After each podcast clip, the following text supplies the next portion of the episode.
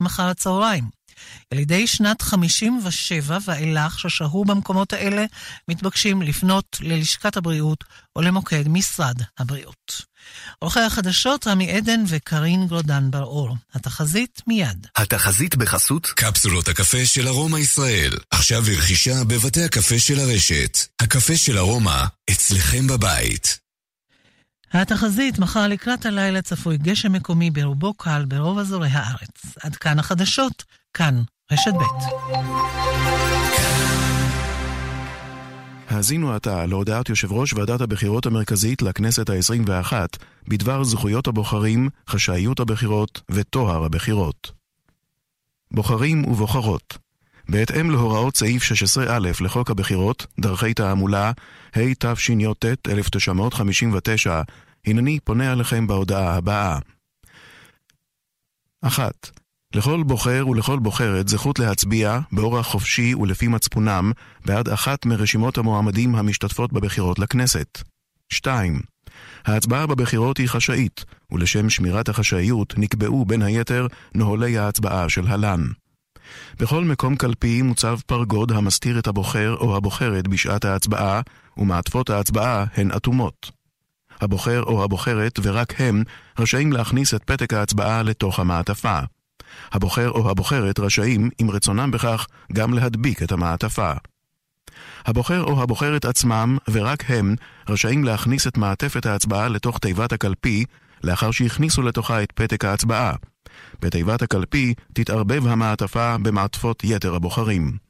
ויודגש, רק בוחר או בוחרת שמחמת מחלה או מום אינם מסוגלים לבצע בעצמם את הפעולות הנדרשות להצבעה, רשאים להסתייע באדם אחר שבא עימם אל הקלפי, ואולם המלווה לא יהיה מנהל או עובד בית אבות או כל מוסד אחר בהם שוהים המצביע או המצביעה. תשומת לב לכך כי לבוחר או לבוחרת המוגבלים בניידותם ניתנת האפשרות להצביע בקלפי נגישה, המותאמת למצביעים המוגבלים בניידות, ופרטים על כך מפורסמים באמצעי התקשורת ובאתר האינטרנט של ועדת הבחירות המרכזית. 3. בחוק קבועים עונשים חמורים על מעשי שחיתות בקשר לבחירות, על הפרעה למהלכן התקין או להצבעתם של אחרים, ועל הליך הצבעה שיש בו משום עבירה. בין היתר, מי שעושה אחד מהדברים הבאים צפוי לעונש. הנותן או מציע שוחד לבוחר או לבוחרת בקשר להצבעתם או אי הצבעתם. המקבל או מסכים לקבל שוחד בקשר להצבעה או אי הצבעה. המבטיח לבוחר או לבוחרת עבודה, המונע מהם עבודה, המאיים בפיטורים או בגרימת כל נזק אחר כדי שיצביעו או יימנעו מלהצביע בעד רשימת מועמדים מסוימת. המשדל אדם להצביע או להימנע מלהצביע, אם בכלל או בעד רשימה מסוימת, בדרך של השבעה, כללה, נידוי, חרם, נדר, התרת נדר או הבטחה להעניק ברכה וכיוצא באלה. המפריע את המהלך הסדיר של הבחירות. המפריע לבוחר או לבוחרת או המונע באדם מלהצביע. המשתמש לצורך זיהויו בפני ועדת קלפי בתעודת זהות שאינה שלו. המצביע יותר מפעם אחת. 4. ועדת הבחירות המרכזית עושה את כל הסידורים הנחוצים כדי לאפשר לכל בוחר ובוחרת להצביע ביום הבחירות באורח חופשי וחשאי ולפי הכרתם ומצפונם. 5. אני קורא לכל האזרחיות והאזרחים בעלי זכות הבחירה לממש את זכותם הדמוקרטית ולהצביע באורח חופשי בהתאם למצפונם ולהכרתם בלבד, ובכך להשפיע על עתיד המדינה. חנן מלצר, שופט, המשנה לנשיאת בית המשפט העליון, יושב ראש ועדת הבחירות המרכזית לכנסת ה-21.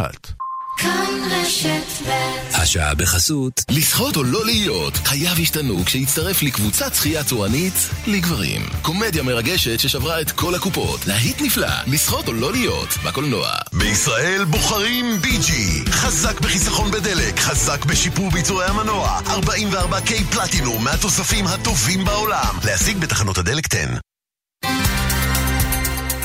כאן רשת ב', ערן סיקורל. כאן רשת ב'.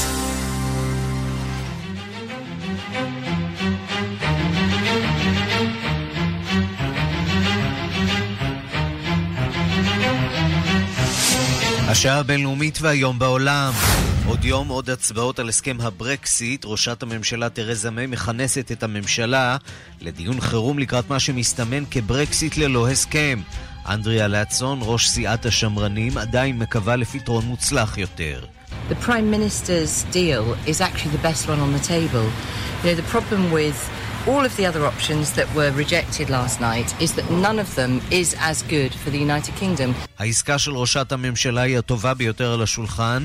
הבעיה עם כל החלופות האחרות שהוצגו אתמול היא שאף אחת מהן לא טובה ממנה לבריטניה. גם באיחוד האירופי מתחילים להיערך לברקסיט בשבוע הבא. Personne ne peut s'en réjouir. Personne ne peut se réjouir de ce qui se passe au Royaume-Uni actuellement. איש לא מרוצה מהמצב, אומר היום הממונה על המשא ומתן מישל בורניה בפרלמנט האירופי. אף אחד לא יכול להיות מרוצה ממה שקורה עכשיו בבריטניה. עוד תלונה על הטרדה מצד מי שעשוי להיות מועמד הדמוקרטים לנשיאות, סגן הנשיא לשעבר ג'ו ביידן. He walked up to me and wrapped his hands around my face like that and pulled me in and started rubbing noses with me. And it wasn't, you know, like an Eskimo kiss and then stop. It was for like a good 15 seconds and I remember thinking, is he going to kiss me? It didn't feel sexual. It just felt like a total invasion of my space. הוא התקרב אליי, תפס את הפנים שלי ומשך אותי. הוא התחיל לחכך בי את האף. זאת לא הייתה נשיקה אסקימוסית, זה נמשך 15 שניות. תהיתי אם הוא ינשק אותי. זה לא הרגיש מיני, אבל בהחלט כחדירה מוחלטת למרחב הפרטי שלי. ארצות הברית משעה את המשך מכירת המטוסים החמקנים לטורקיה בשל החלטתה לרכוש מערכת להגנה מפני טילים מסוג S-400 מרוסיה. מזכ"ל נאטו מודאג מהפילוג בברית. We have to be frank and recognize that there are disagreements between NATO allies. There is no way anyone can deny that. Despite these differences, we have always been able to unite around our core task.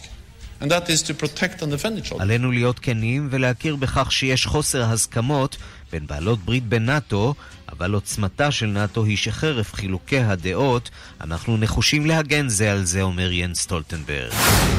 בחירות קרבות לא רק בישראל אלא גם בהודו וגם לא מעט פייק ניוז. Why can't it simply take down that fake news? Well, we'll get to that. But basically this is perhaps a tacit admission by WhatsApp. WhatsApp cannot curb fake news without the help of you and me, the people. WhatsApp מודיע על הקמת קו חם לניטור חדשות כוזבות בהודו כאמצעי להתגוננות ושמירה על טוהר הבחירות.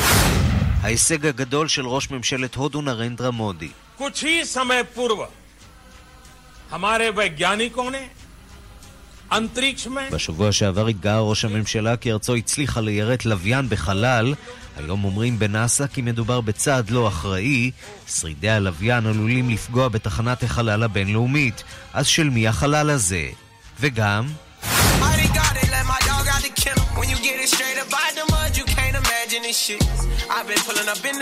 משטרה בארצות הברית מחפשת אדם בשם אריק הולדר שחשוד ברצח הראפר הפופולרי ניפסי האסל אתמול בלוס אנג'לס.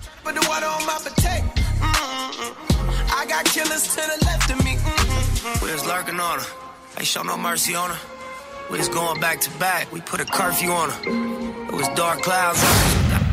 השעה הבינלאומית שעורך זאב שניידר, מפיקס מדארטה לובד, בביצוע הטכני מיכאל אולשוונג. כבר מתחילים.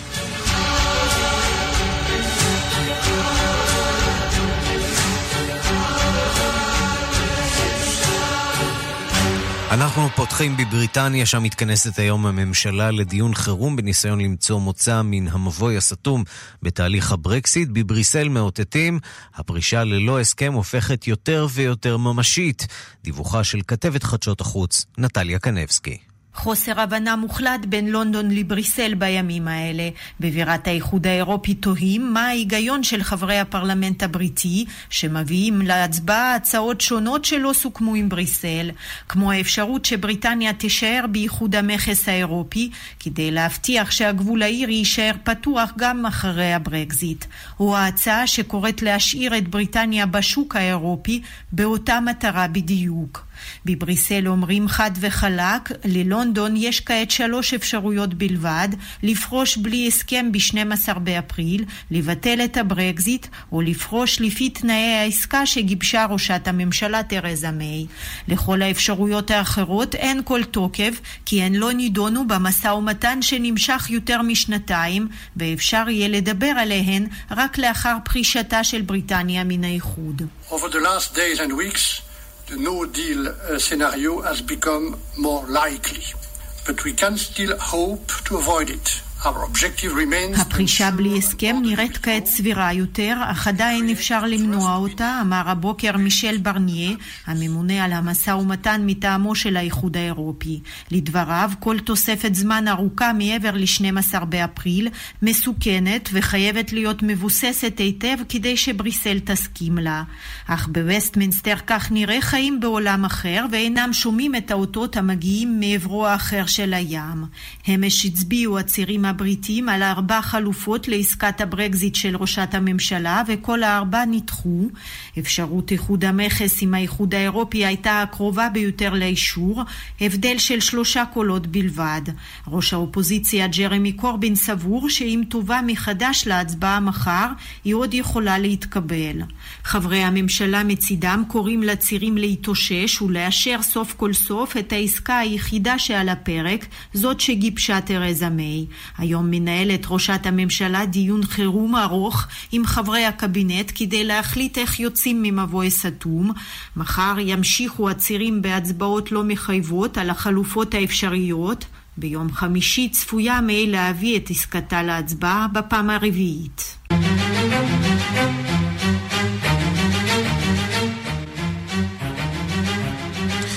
יום לאחר הסבב הראשון בבחירות לנשיאות אוקראינה, פג תוקפה של אמנת הידידות בין רוסיה לאוקראינה, לאחר שקייב הודיעה על פרישתה מאותה אמנה. שלום לכתבנו במוסקבה, יאיר נבות.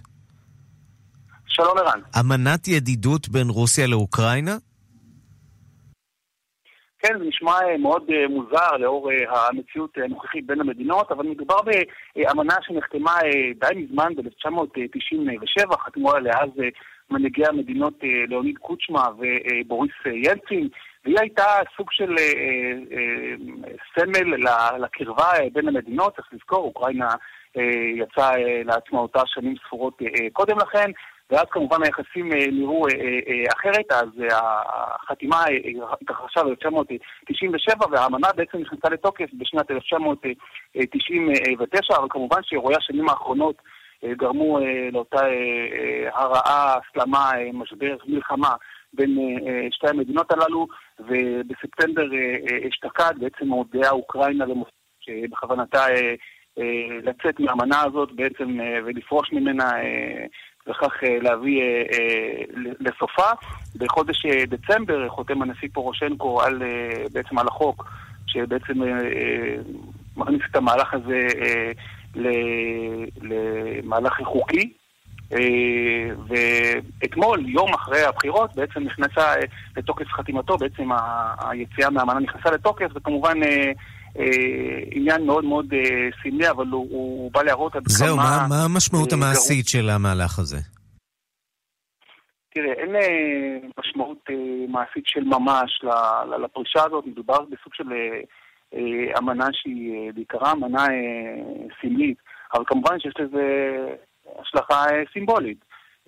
לא שצריך את האמנה הזאת או את סיומה כדי להבין כמה גרוע המצב בין המדינות, ואנחנו רואים שגם ברוסיה ממתינים כרגע לראות מה ילד יום באוקראינה, מי ינצח בסיבוב השני בבחירות לנשיאות. התקשורת הרוסית מצד אחד מדווחת על הבחירות הללו באוקראינה עם סוג של קורטוב של כמובן קורטוב שליליות, מהלך סקוד אשר ללגיטימיות של התוצאות, למרות ששמענו שמשתתפים בינלאומיים אישרו שהבחירות היו קשרות והוגנות. יושב ראש ועדת החוץ העליון של הפרלמנט הרוסי אומר, אנחנו עדיין לא יודעים אם אנחנו מתכוונים להכיר בתוצאות הבחירות, אבל ככל שזה נוגע, אני חושב, לרוסיה, כמובן שהיא ממתינה לתוצאות של הסיבוב השני. יש הבדל כמובן גדול בין המשך שלטונו של פטר פורושנקו, מי שבעצם היה נשיא אוקראינה ב5 השנים האחרונות, ובעצם סייע או ניסה לייצב סוג של מציאות חדשה, בין השאר בתקופות פה נחתמו הסכמי מינסק ב-2015, שהיו אמורים להביא לשיפור במצב במזרח אוקראינה, אז זה כמובן לא קרה. השאלה הגדולה היא מה יקרה אם יבחר המועמד השני, אותו לא דמירי זלנסקי, משום שבמידה רבה הוא נעלם גדול, ועדיין לא ברורה בכלל עמדתו המרכזית בנוגע לרוסיה. הרבה מאוד סימני שאלה עוד יש שם, כן, יהיה מעניין לראות בעוד 3 שבועות הסבב השני. יאיר נבות, כתבנו במוסקבה, תודה. תודה, ערן. עכשיו לסיפור מוזר שמגיע מפולין, ויכול להזכיר לרבים תקופות אפלות יותר במדינה. כמרים קתולים מהעיר קוזיילין נצפו כשהם שורפים ספרים, שלפי טענתם מעודדים כישוף וקוסמות. מה ברשימת הספרים הבעייתיים? רבי המחר של הסופרת ג'קי רולינג, הארי פוטר, למשל. שלום לכתבנו בפולין, ניסן צור. שלום ערן, צהריים טובים. שורפים ספרים בעידן שבו רוב הספרים כבר עברו למדיה דיגיטלית, מה הרעיון? כן, אז באמת מראות שהזכירו לרבים בפולין ובכלל בעולם מראות מתקופה אפלה במיוחד בהיסטוריה.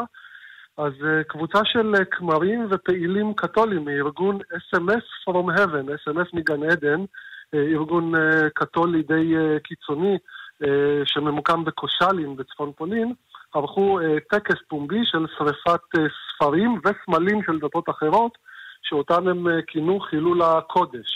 בטקס הזה, אגב, נכחו גם הרבה מאוד ילדים קטנים שמתפללים בכנסייה, והארגון, ראשי הארגון העלו לדף הפייסבוק שלהם תמונות של הטקס הפומבי, שבהם אפשר לראות כמרים וילדים עומדים ליד ערימת ספרים שעולה באש. בין הספרים שנשרפו, היו, כמו שהזכרת, כמה מוכרים במיוחד, סדרת הארי פוטר של ג'יי קיי רולינג, סדרת הספרים דמדומים של סטפני מאייר, והרבה מאוד גם סמלי דתות אחרות, כמו סמלים בודהיסטיים, סמלים של שבטים אפריקאים, פילים תאילנדים וכולי. לטענת הכמרים, הספרים האלו מעודדים מעשי כישוף, ולכן מהווים את חילול הקודש, ועלולים להוות סכנה לנפשם העדינה של הילדים. כדי להצדיק את המעשה, הם גם צוטטו פסוק מתוך הברית החדשה שטוען, סירפו את תמונות האלוהים שלהם, ואל תחמדו את הזהב והכסף שעליהם, אחרת הם יהפכו למלכודת שלכם. לטענת אותם ראשי הארגון הקתולי הקיצוני, המשפט הזה למעשה מורה להם לשרוף את כל הספרים וסמלי הדתות האחרות, שמהווים חילול הקודש. בפולין כמובן המעשה הזה עובר סערה והרבה מאוד תגובות, הרבה מאוד ביקורות. כמו שהזכרת, אז הרבה מאוד אנשים ציטטו את המשפט של המשורר הגרמני-יהודי היינריך היינה, שאמר שבמקום שבו שורפים ספרים, ישרפו גם בני אדם, ורבים מאוד באמת עשו את הקישור בין שריפת הספרים הזו למראות מתקופת מלחמת העולם השנייה. אחד המגיבים גם טען שעדיין לא שמעתי מעולם על אדם שרצח, אנס או גנב בשם הארי פוטר, אבל בשם התנ"ך כן. ולכן אלה חדשות רעות מאוד לפולין. כן, ואפרופו ידיעה שככה מגיעה בשעות האחרונות דווקא מארצות הברית, לאומנים פולנים שהפגינו ביום ראשון בצהריים במנהטן, נגד הצעת חוק אמריקנית לפיצוי קורבנות השואה שרכושה מוחרם במהלך המלחמה. על פי הדיווחים שמגיעים משם מארצות הברית, כמה מהמפגינים נשאו שלטים שעליהם נכתב תעשיית השואה, והתייחסו לאנטי-פולניות, ביקשו מהם להתייחס לאנטי-פולניות כמו אל אנטישמיות. עיתונאית מקומית שסיקרה את ההפגנה הזאת מספרת שאחד המפגינים נשא שם שלט שבו הוא הכחיש ש90% מיהודי פולין נרצחו בשואה, והוא אמר שיהודים היוו יותר מ90% מהמשטרה החשאית בתום המלחמה. דברים באמת מאוד מאוד קשים שמעוררים תהיות איפה אנחנו בחינוך ההיסטורי גם בפולין, ומתברר שגם אצל המיעוט הפולני בניו יורק. כן, אז ההפגנה עוד תופעות שהזכירו גם הם מראות מאוד לא נעימים. היו גם חלק מהמפגינים שנופפו בשטרי דולרים על מנת להראות עד כמה היהודים חמדניים ורוצים את הכסף. אגב, בסערה האחרונה שהייתה עם העיתון שנמכר פה בחנויות לפני כשבועיים, שהיה עם הכותרת כיצד לזהות יהודי, כותרת המשנה הייתה שהיהודים רוצים לקחת מפולין 3 מיליארד דולרים כפיצוי על הרכוש שנותר כאן מהשואה, ולכן באמת בחודשים האחרונים, בעיקר מאז שהחל המשבר בין ישראל ופולין, הנושא הזה עלה שוב לכותרות. ארגונים לאומניים פולניים טוענים שיש מזימה של הלובי היהודי בארצות הברית לשכנע את האמריקאי להפעיל לחץ על פולין ולהעביר חוק שיקבע שעל פולין לפצות את היהודים על הרכוש שנותר כאן ממלחמת העולם השנייה, ומאוד מאוד חוששים כאן שמדובר בסכומי עתק, שכמובן אמור בסופו של דבר להגיע מתשלומי המיסים ומהכיסים של הפולנים עצמם, ולכן יש פה תסיסה מאוד מאוד גדולה שהגיעה גם לארצות הברית. כן. בנוגע לחינוך, מה שהזכרת, אז אני יכול רק לצטט את מה שאמרה המפקחת על החינוך לפני כשנתיים, ברגע שהממשלה החדשה נכנסה אז לתפקידה, שאמרה שבאושוויץ ובמוסדות אחרים צריכים להיות אך ורק מדריכים פולניים כדי להדגיש את הנרטיב הפולני של השואה. יומיים לאחר מכן, אחד המדריכים הזרים שמתגורר בעיר קרקוב, מדריך באושוויץ, מצא באמת על דלת הבית שלו כתובת גרפיטי, אושוויץ למדריכים פולניים בלבד. כך שגם מערכת החינוך היום בפולין מתמקדת בעיקר בשואה של הפולנים, קצת מנסים להעלים את השואת היהודים. ניסן צור, כתבנו בפולין, תודה. תודה לך, אירן. וידיעה אחת שמגיעה ממש בדקות האחרונות מערוץ הטלוויזיה הרוסי בשפה האנגלית RT, דיווח על פיצוץ שנשמע בבניין האקדמיה הצבאית בעיר סנט פטרבורג. יש דיווח שם על נפגעים, עדיין אין פרטים נוספים. אנחנו כמובן עוקבים ובודקים פרסומות, ומיד נשוב אולי עם עוד פרטים. מיד חוזרים עם ערן סיקורל. אני דוד פלבר, אופטומטריסט מאופטיקה פנורמה בחיפה, ממליץ על הג'וט המולטיפוקל אופטוויז'ן מספר 1 בגרמניה. מבצע ברשת סוויץ'. קונים מכונת כביסה בוש 8 קילוגרם שבמבצע ב-66 שקלים לחודש ב-36 תשלומים, ומקבלים תווי שי בסך 700 שקלים מתנה. סוויץ', אל תשלמו שקל יותר. סוויץ'. רשת חנויות חשמל בפריסה ארצית, כפוף לתקנון. יגאל. כן, מני. בדקתי בעניין כלי רכב לעובדים, צריך להגדיל תקציב. מחירים וידעת? כן. תנאים, השווית? בוודאי. ובאופרייט בדקת? זאת אומרת, דודה שלי, כאילו... האקווריום לא בטוח? תהיה בטוח. לא סוגרים לפני שבודקים באופרייט. ליסינג תפעולי אמין ומשתלם ביותר. חייגו לאופרייט, הילדים הטובים של עולם הרכב. כוכבית 5880. שתיים יודע, אנחנו. פסח שמח במחסני תאורה. נברשת שנייה בשקל מהקולקציה המעוצבת לחג. שמעתם נכון, נברשת שנייה שבמבצע בשקל בלבד. על מאות נברשות ומנורות תליה. אל תפספסו, מחסני תאורה. כפוף לתקנון. איזה כיף זה חג. משפחה, טיולים, מתנות, הוצאות. בנק מסד, הבנק של המורים, מציע הלוואה עד 40,000 שקלים בריבית קבועה של 4% ועד 40 תשלומים. במיוחד למורים ולעובדי הוראה. לפרטים, כוכבית 2446. בנק מסד, כפוף לתנאי הבנק. אי עמידה בפירעון האשראי עלול לגרור ריבית פיגורים והליכי הוצאה לפועל. סוויץ', רשת חנויות חשמל בפריסה ארצית. אל תשלמו שקל יותר. סוויץ', כאן רשת ב'. השעה הבינלאומית, אנחנו כאמור ממשיכים לעקוב אחר הדיווח שהגיע ממש לפני דקות אחדות מסנט פטרבורג על פיצוץ שאירע באקדמיה הצבאית. עכשיו כבר הידיעות מדווחות על 4 פצועים שם. הסיבה לפיצוץ בשלב הזה עדיין לא ידועה. כאמור, פיצוץ בבניין האקדמיה הצבאית בעיר סנט פטרבורג שברוסיה, ויש שם דיווח כרגע על 4 פצועים. נוסיף ונעדכן כמובן. ושלום לראש התחום הערבי ערן זינגר. שלום, שלום ערן. אנחנו רוצים לדבר על ילדיו של העיתונאי הסעודי ג'מל חשוקג'י, שנרצח לפני כשנה וחצי בקונסוליה הסעודית באיסטנבול. הם קיבלו מהשלטונות הסעודיים, כך מתברר, בתים בשווי של מיליוני $, בנוסף על תשלומים חודשיים גדולים. הרקע למהלך, ניסיון של הממלכה להבטיח שמשפחת חשוקג'י לא תפתח את הפה נגד השלטונות, וזה מצליח להם פחות או יותר, נכון? לפחות על פי דיווח בוושינגטון פוסט, שממשיך לעקוב. אגב, מעניין לראות איך התקשורת האמריקנית, לא כולה כמובן, אבל גורמים או עיתונים וכלי תקשורת בארצות הברית, עוקבים מקרוב אחרי ההתנהלות של הסעודים בכל מה שנוגע לפרשה של העלמותו ורציחתו.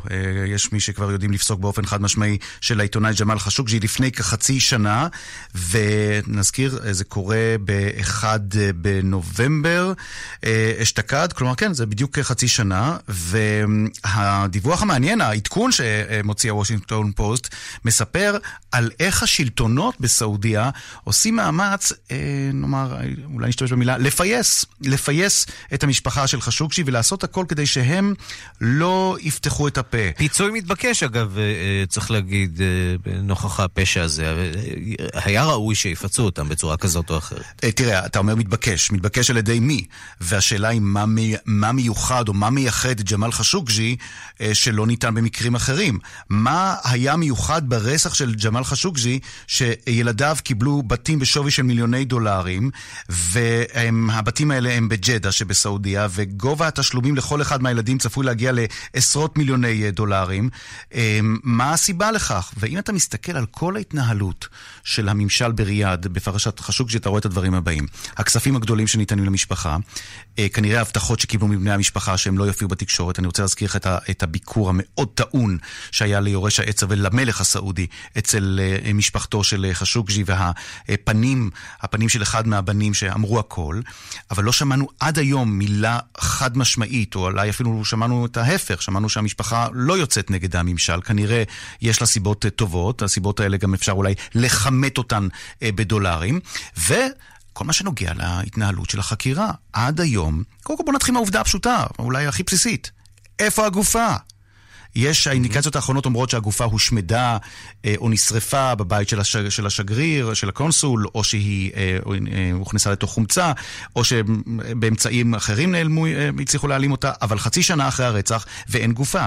תגיד, חצי שנה אחרי הרצח, אפשר כבר לדבר על שיקום היחסים בין סעודיה לטורקיה, בין סעודיה לשאר העולם, או שאנחנו עדיין רחוקים מהנקודה הזאת? מצד אחד לא. מצד אחד אני לא ראיתי שהטורקים מרוצים או מתרצים ממה שהם שומעים מהסעודים. מצד שני, ארדואן, שמי כמוך יודע, מדבר לא כל שני וחמישי, אלא כל ראשון, שלישי וחמישי, בייחוד על רקע עצרת הבחירות שהוא הפסיד בהן בזמן האחרון, לא היה מפסיד הזדמנות לנגח את הסעודים, והוא ירד מזה קצת. הוא קצת הוריד את הטון בסיפור הזה. פה השאלה מתבקשת מה קרה לו. אבל, אתה יודע, כשאתה מסתכל על מסעותיו של יורש העצר, محمد بن سلمان, רק בזמן האחרון הוא עשה ביקור גדול מאוד במדינות אסיה, ובין סין והודו, ופקיסטן כמובן, ונדמה שעסקים כרגיל.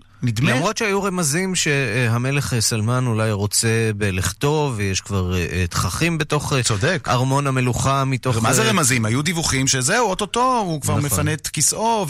אז זה בינתיים עוד לא קורה. תראה, לפי מה שידוע לנו זה לא קורה. לפי מה שהמצלמות רואות, יורש העצר של סעודיה, שהוא החשוד המרכזי ברציחתו של ג'מל חשוקג'י, העיתונאי הסעודי, עדיין מתפקד כרגיל, משדר עסקים כרגיל. על פי הדלפות, דברים קורים מאחורי הקלעים.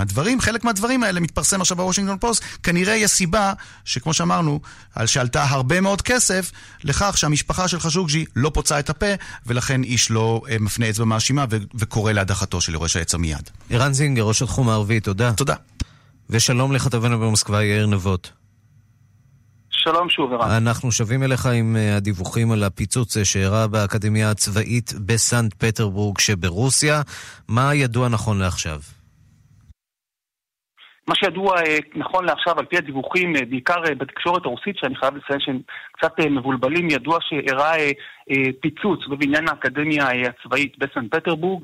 כתוצאה מהפיצוץ הזה הייתה התמוטטות של חלק מאותו בניין, וישנם פצועים ככל הנראה צוערים. עכשיו לא ברור אם מדובר בארבעה פצועים או בארבעה הרוגים, ובעוד אנחנו מדברים ממש לפני שניות מספר, יש דיווח על פיצוץ נוסף, פיצוץ נוסף. שהפעם פיצוץ נוסף לא באותו מקום, אלא במקום אחר, במכון חקלאי בעיירה פושקין, שנמצאת דרומית לסן פטרבורג, בערך 20 קילומטרים דרומית לסן פטרבורג. אז אנחנו שומעים על האירוע הנוסף הזה, אני עדיין ממתין לראות דיווחים לגבי המהות של הפיצוץ השני, והאם יש שם נפגעים או לא, אבל אנחנו רואים שני אירועים מאוד סמוכים אחד לשני. זהו, אז כל זמן שזה פיצוץ אחד, באמת אפשר לדבר על בלון גז או משהו מהסוג הזה, אבל ברגע שיש כבר שני פיצוצים שסמוכים זה לזה, יש כבר חשדות שהולכים ומתרבים שמדובר כאן במשהו אחר. אנחנו צופים בכמה ערוצים רוסים, צריך להגיד, מחפשים קצת קולות משם, ובינתיים צריך להגיד, מעבר לדיווח הראשוני זה שיצא ב-RT, הטלוויזיה הממלכתית בשפה האנגלית של רוסיה, רשת רוסיה היום, אין דיווחים חיים רציפים או משהו מהסוג הזה בתקשורת הרוסית בינתיים. אולי לא בערוצי הטלוויזיה, אבל ישנו בהחלט אתרי חדשות, אתרי אינטרנט רוסים שבהחלט מדווחים אפילו אונליין על ההתפתחויות. הדברים האלה מתרחשים ממש עכשיו, ולכן הכל מאוד מאוד טרי, ולכן גם אנחנו עדיין לא יכולים לקבוע בוודאות מה סיבת הפיצוצים הללו ומה בדיוק התרחש, ואנחנו נמתין לעוד דיווחים וכמובן להתבהרות המצב, אבל זה ברור ששני פיצוצים באותו אזור, באזור סנט פטרבורג, אחד מהם בבניין של האקדמיה הצבאית, צריך כמובן להתייחס לזה במלוא הרצינות ולחכות לראות מה יתבהר בהמשך. טוב, היו כמה שנים שקטות לרוסיה, נחכה ונראה איך הסיפור הזה יתפתח, אנחנו כמובן נוסיף ונעדכן אתה עם היד על הדופק. יאיר נבות, כתבנו במוסקבה, תודה. תודה.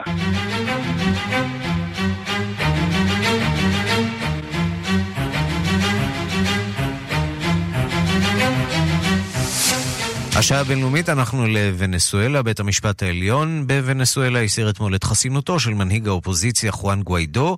השאלה הגדולה עכשיו היא האם הנשיא ניקולס מדורו, הנשיא של השלטון הקודם, ינקוט צעדים ממשיים נגד מי שטוען להיות הנשיא הנוכחי.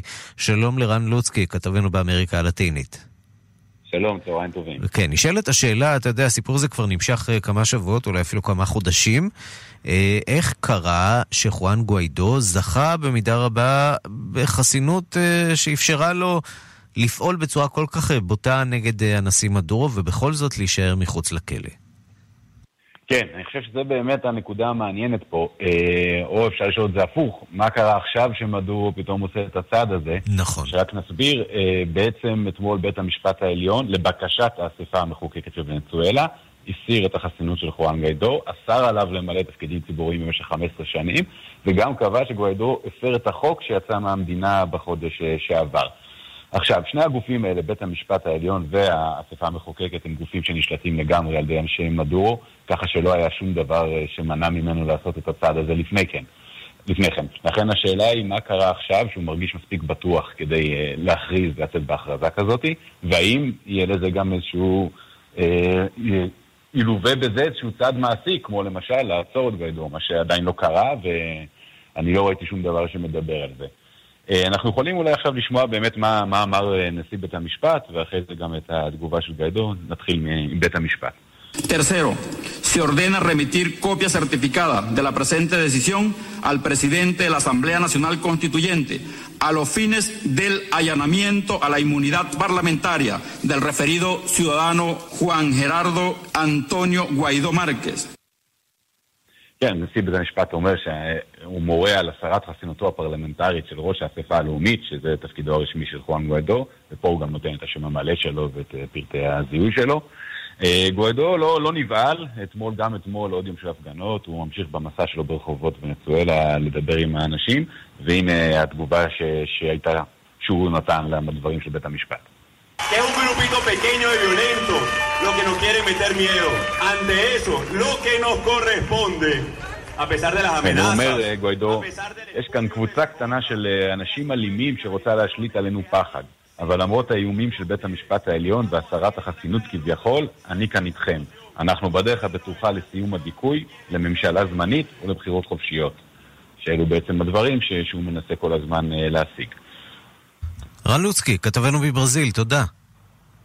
תודה, להתראות. ארצות הברית עכשיו, סגן הנשיא לשעבר ג'ו ביידן עוד לא הכריז על כוונתו לרוץ לנשיאות, וכבר נמצא בצרות. אתמול פורסם כי אישה שנייה התלוננה שנגע בה באופן לא הולם בעבר. שלום לכתבנו בוושינגטון, נתן גוטמן. שלום אמן. לכאורה נשמע כמו נשיקה אסקימוסית מוגזמת, נכון? משהו מהסוג הזה. כן, במקרה הזה מדובר באישה מקונטיקט שהייתה באירוע בחירות יחד עם ג'ו ביידן, סיפרה שהוא התקרב אליה מאוד מאוד, קרב את פניו אליה, משך אותה לעברו וחיכך את אפו באפה, במה שבאמת יכול להזכיר נשיקה אסקימוסית, או מה שאנחנו מדמיינים שזו נשיקה אסקימוסית. אבל הסיפור הוא לא האירוע הזה בהכרח, אלא ההצטברות של האירועים והסיפורים על ג'ו ביידן. זה מתווסף כמובן לסיפור מסוף השבוע על מחוקקת מקומית מאריזונה שחוותה חוויה לא נעימה כאשר ג'ו ביידן ניגש אליה מאחור, התקרב אליה מאוד מאוד, הריח את שערה ונגע בה, ולשורה של אירועים דומים מצולמים. כאשר מה שמעניין זה שהאנשים האלה אינן טוענות שמדובר היה במשהו שהם הבינו כהטרדה מינית בהכרח מצידו של ג'ו ביידן, אבל בהתנהגות שבהחלט גרמה להם להרגיש לא בנוח בפלישה למרחב הפרטי שלהם בנגיעה ללא רשות. וג'ו ביידן מבחינתו קצת מתבונן על הדבר הזה בהשתאות.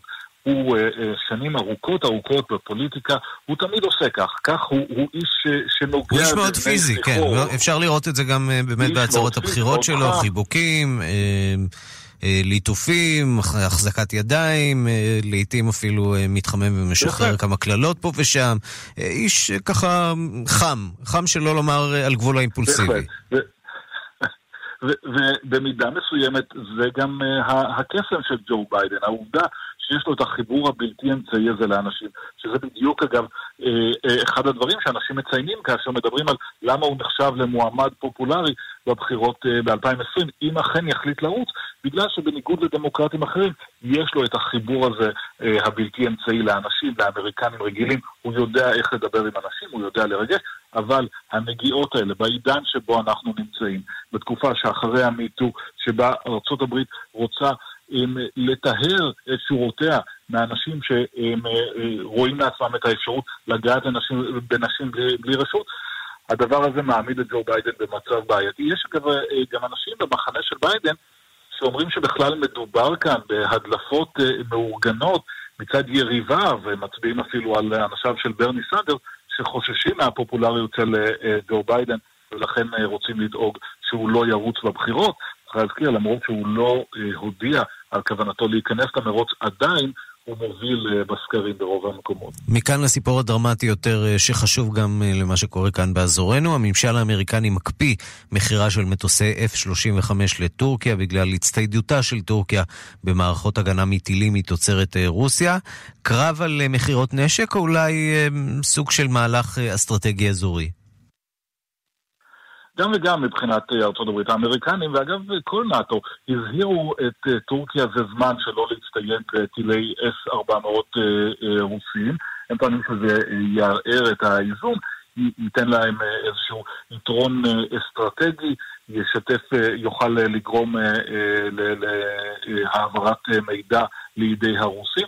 היו מאוד מאוד נגד זה, אבל ארדואן החליט בסופו של דבר שהעסקה שמציעים לו הרוסים יותר אטרקטיבית ממה שהאמריקנים יכלו לתת לו עם טילי פטריוט, גם מבחינת הציוד שיקבל, גם מבחינת מחויבויות אחרות, והחליט ללכת עם ה-S-400 הרוסי. ועכשיו האמריקנים הגיע תורם לנקוט צעדי תגובה, והם אומרים, אוקיי, אנחנו מפסיקים את ההשתתפות שלכם בפרויקט ה-F-35, המטוס החמקן המתקדם, כאשר זה אומר שלא תקבלו יותר מטוסים וחלפים. טורקיה יכולה לרכוש כ-100 מטוסים כאלה, 2 מהם כבר נרכשו, אבל ברגע שארצות הברית עוצרת את התהליך, טורקיה לא תוכל להשתמש במטוסים האלה. יש כאן איזשהו קאץ', כי טורקיה היא גם אחת המדינות השותפות לפרויקט מצד הייצור והפיתוח, וחלק מהמרכיבים של המטוס מגיעים בטורקיה, כך שגם לכך האמריקנים יצטרכו למצוא תחליף, אבל בהחלט מדובר כאן גם במאבק על מי הכוח ההגמוני באזור. שלא לדבר על הפגיעה הכלכלית הקשה לחברת לוקהיד מרטין, שאני מניח שגם עליה ידברו לא מעט. נתן גוטמן, כתבנו בוושינגטון, תודה. תודה רבה. מיד חוזרים עם ערן סיקורל. צריך לחג תנור. תחשוב אלקטרולוקס. קריים לבישול. תקנה אלקטרולוקס. עוף בתנור או מפושל? תחליטו אתם. קונים תנור בנוי אלקטרולוקס ומקבלים קיריים קרמיות שבמבצע בתוספת 590 שקלים בלבד. אלקטרולוקס. כפוף לתקנון. מחפש טויוטה קורולה שמורה? התקשר עכשיו למימון ישיר כוכבית 4x5 או ייכנס לאתר ונעזור לך למצוא ולקנות אותה עד 100% מימון. מימון ישיר כפוף לתנאי החברה. אי עמידה בפירעון ההלוואה או בהחזר האשראי עלולה לגרום חיוב בריבית פיגורים והליכי הוצאה לפועל. טוב, אז אתה לא נשיא ארצות הברית, אבל אתה עדיין יכול להגיע רחוק. הורד את היישומון החדש של סונול, השתתף בפעילות סימני דרך ותוכל לזכות ב2,000 שקלים לתדלוק בסונול, כדי שגם אתה תוכל להגיע דרך חוק. הורידו וגלו כמה שווה להיכנס לסונול. שווה להיכנס לסונול. כפוף לתקנון. כשאנחנו אומרים, למה לשטוף? יש מדיח. הגרמנים אומרים, ויישטופן, דיש מדיחן. במדיחים, גם אנחנו וגם הגרמנים אומרים, בלומברג. למה? כי בלומברג זה פנטסטיש. התקדמו עכשיו לאחד מברי המים תמי 4 ותיהנו מהתקנה עד ערב החג. חג שמח משטראוס מים. כוכבית 6944 או באתר. בתוקף עד 11 באפריל 2019. איזה כיף זה חג. משפחה, טיולים, מתנות, הוצאות. בנק מסד, הבנק של המורים, מציע הלוואה עד 40,000 שקלים בריבית קבועה של 4% ועד 40 תשלומים. במיוחד למורים ולעובדי הוראה. לפרטים, כוכבית 2446. בנק מסד, כפוף לתנאי הבנק. אי עמידה בפירעון האשראי עלול לגרור ריבית פיגורים והליכי הוצאה לפועל. צריך לחג תנור. תחשוב אלקטרולוקס. קריים לבישול. תקנה אלקטרולוקס. כאן רשת בית.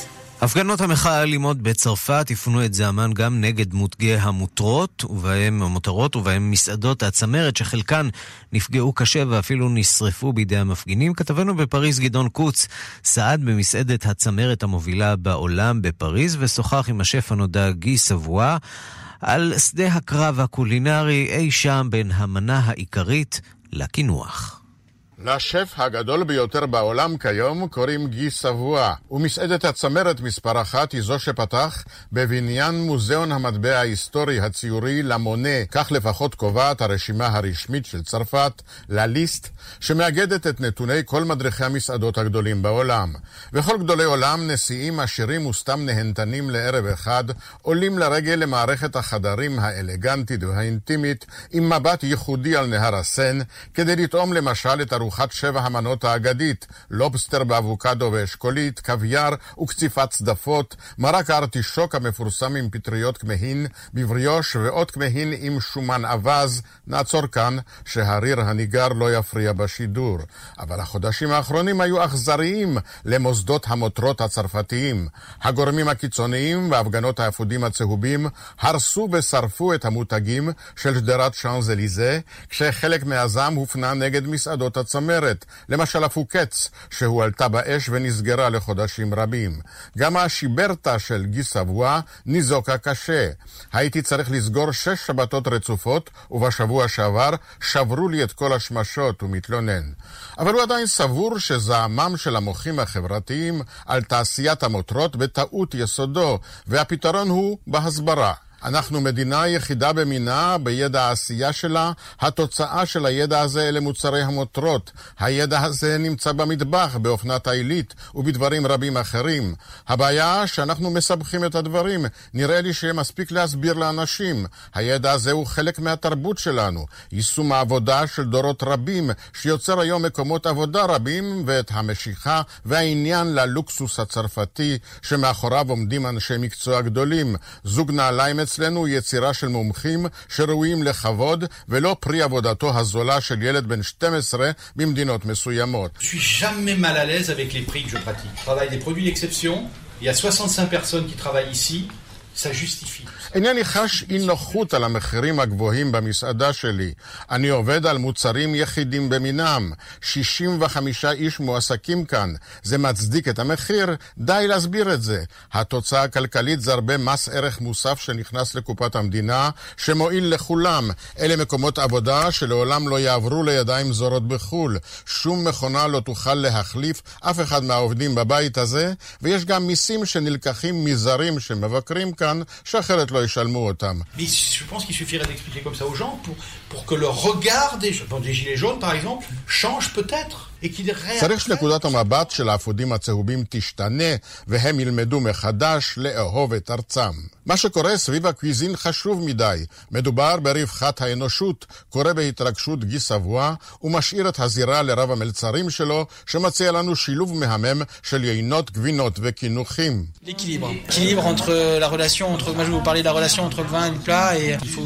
שיווי המשקל הוא שקובע. צריך שיווי משקל בין היין והמנה, וכמו במוסיקה צריך למצוא טונים שדומים ביניהם או שמנוגדים אלה לאלה. גם אי ההסכמה יכולה להיות מעניינת, סבור רב המלצרים של ג'י סבוע. יפה וגדעון קוץ אצל ג'י סבוע בפריז. ועל זה כבר אמרו בחמישייה הקאמרית, גדעון תחזור, תן גם לאחרים. כן, מי אמר שהכתבים שלנו בעולם סובלים. אנחנו לעניין אחר, היסטוריה בבוסניה. לראשונה התקיים ב-8 בספטמבר מצעד הגאווה בבירה סרייבו. למצעד הזה הגיעו מכל רחבי המדינה, כך אומרים פעילי זכויות אדם ופעילים מארגונים בקהילה הגאה. החוק בבוסניה אומנם אוסר על כל גילוי של אפליה, אבל אין במדינה זכויות להט"בים. שלום לפזית רבינה, כתבת חדשות החוץ של מקור ראשון, מומחית לבוסניה ולמדינות הבלקן. שלום. עד כמה מדובר במהלך דרמטי בבלקן? לא דרמטי במיוחד לדעתי, מכיוון שבסרביה כבר הייתה ראשת ממשלה להט"בית, ככה ש... היא עדיין מכהנת, נכון? נכון, וצריך לקחת הכל בפרופורציות. יש פה התקדמות מהבחינה הזו שבשנים קודמות... כשהיו ניסיונות לעשות מצעדים להט"בים, מצעד גאווה, אז התוצאה הייתה התפרעויות של חוליגנים, ואולי הפעם, מכיוון שזה מתוכנן הרבה מראש, והאווירה אולי קצת יותר רגועה מהבחינה הזאת, אז אולי כן יתקיים מצעד, כהלכתו. מצד שני, זה הולך להתקיים בסרייבו, ובסרייבו, יש כיסים של איסלאמיסטים רדיקליים בעיר עצמה, דבר שהוא בדרך כלל לא קיים בערים גדולות במקומות אחרים, ולכן יש כן פוטנציאל להתפרעויות על רקע דתי. האמת היא שמהבחינה הזאת בבוסניה, לא רק, אמנם בסך הכל הם שווים בפני החוק, אבל אין להם זכויות כמו הכרה בנישואים וזכויות כמו שיש במקומות אחרים בעולם. אבל גם בישראל לצורך העניין יש מאבק בעניין הזה. ככה שזאת אומרת, לא צריך לראות את זה כמשהו... מי יודע מה. חרף העובדה שמדובר במדינה מוסלמית, אבל כן. לא מדובר במדינה מוסלמית, מדובר במדינה שיש בה קתולים, אורתודוקסים ומוסלמים, והיא מחולקת לשלוש ישויות, ויש בה מאבקים לא פחות חזקים, גם בנושאים לאומיים או לאומניים, וגם חלק גדול מהחוקים האלה של שיתוף ואחווה ושוויון לא מתקיימים, וזה פשוט, איך להגיד, על הרצף האוטיסטי של בוסניה. פזית רבינה, מומחית לבלקן, מומחית לבוסניה. אבל אני רוצה להגיד דבר אחד, ברמה הפרטית, ברמה האישית, ככל שההיכרות שלי עם תושבי בוסניה מגעת, ברמה האישית אני לא חושבת שיש רדיפה של להט"בים. זה רק כשזה מגיע באמת לרמה החוקית והלאומית, שם נתקלים בבעיות. לכן זה שיהיה בספטמבר שיהיה מצעד, זה סוג של התקדמות, אבל צריך לראות כשנגיע לספטמבר שזה לא ייגמר שוב בחוליגניזם איסלאמיסטי. פזית רבינה, תודה. בבקשה. ושלום לחוקרת התרבות בארץ ובעולם מירי קרמלובסקי. שלום, שלום. אנחנו נשארים במרחב המוסלמי, הפעם בקטר, שם נפתח המוזיאון הלאומי החדש, במבנה מרהיב שייצב האדריכל, אדריכל העל נובל, שממשיך את המגמה של ההשקעה האדירה באומנות במזרח התיכון בשנים האחרונות. אז זהו, ודיברתם על סעודיה, אז אני רק אזכיר שיש עכשיו גם שערוריה סביב זה, שהרי הובטח לנו לפני שנה במוזיאון שבנה ז'אן נובל בלובר, כן, הובטח שתוצג היצירה של ליאונרדו, כן, היצירה המפורסמת של ליאונרדו ששייכת לנסיך הסעודי, בינתיים היא לא מוצגת וזאת שאלה שכל העולם מתעסק בה, אבל האזור הזה באמת היום נמצא שם הכסף של האומנות, הבניין שז'אן נובל שהתחיל אגב לעבוד עם העולם הערבי לפני שנים רבות, המרכז המוסלמי היפהפה שלו בפריז. המוזיאון הזה הוא באמת אחד המרהיבים אני חושבת שנבנו בשנים האחרונות, אגב לא בהוצאה מי יודע מה יחסית לקטר, בסך הכל 500 מיליון דולר, כן, לא מאוד גדול, אבל המבנה הזה 18 שנים לקח לבנות אותו. בוא נשמע את ג'אן נובל. The sun rose so large at this scale is something very difficult to do, and you know that it's necessary to have a very strong technology behind. So in the same time it's an image in relationship with the eternity of the desert and the modernity of today. כל הצורה של המוזיאון היא בצורה של פרח המדבר, טכנולוגיה מאוד מאוד מתקדמת. אם תרצה לטייל בחולו, תצטרך לעבור כמייל, כקילומטר וחצי, והפריט העתיק ביותר הוא בין 2 מיליון שנים, מספר את סיפורה של קטר. מי יודע, אולי יום אחד גם אנחנו נזכה לבקר בו. מירי קרמלובסקי, חוקרת התרבות בארץ ובעולם, תודה רבה. תודה לך. ועד כאן השעה הבינלאומית מהדורת יום שלישי, העורך הוא זאב שניידר, המפיקות סמדארטה לובד ואורית שולץ, הטכנאי מיכאל אולשוונג ושמעון דוקרקר, אני ערן סיקורל, אחרינו רגעי קסם עם גדי לבני, אנחנו ניפגש שוב ב2 בלילה בשידור החוזר וגם מחר ב2 בצהריים עם מהדורה חדשה של השעה הבינלאומית, ועד אז אנחנו בדף הפודקאסטים של כאן, ההסקטים, חפשו אותנו תחת השם כאן עולמי באתר או בכל אפליקציית פודקאסטים ותקבלו אותנו בפוש, בלי פרסומות ישירות לנייד, אפשר גם לעשות מינוי. יום מצוין לכם, להתראות.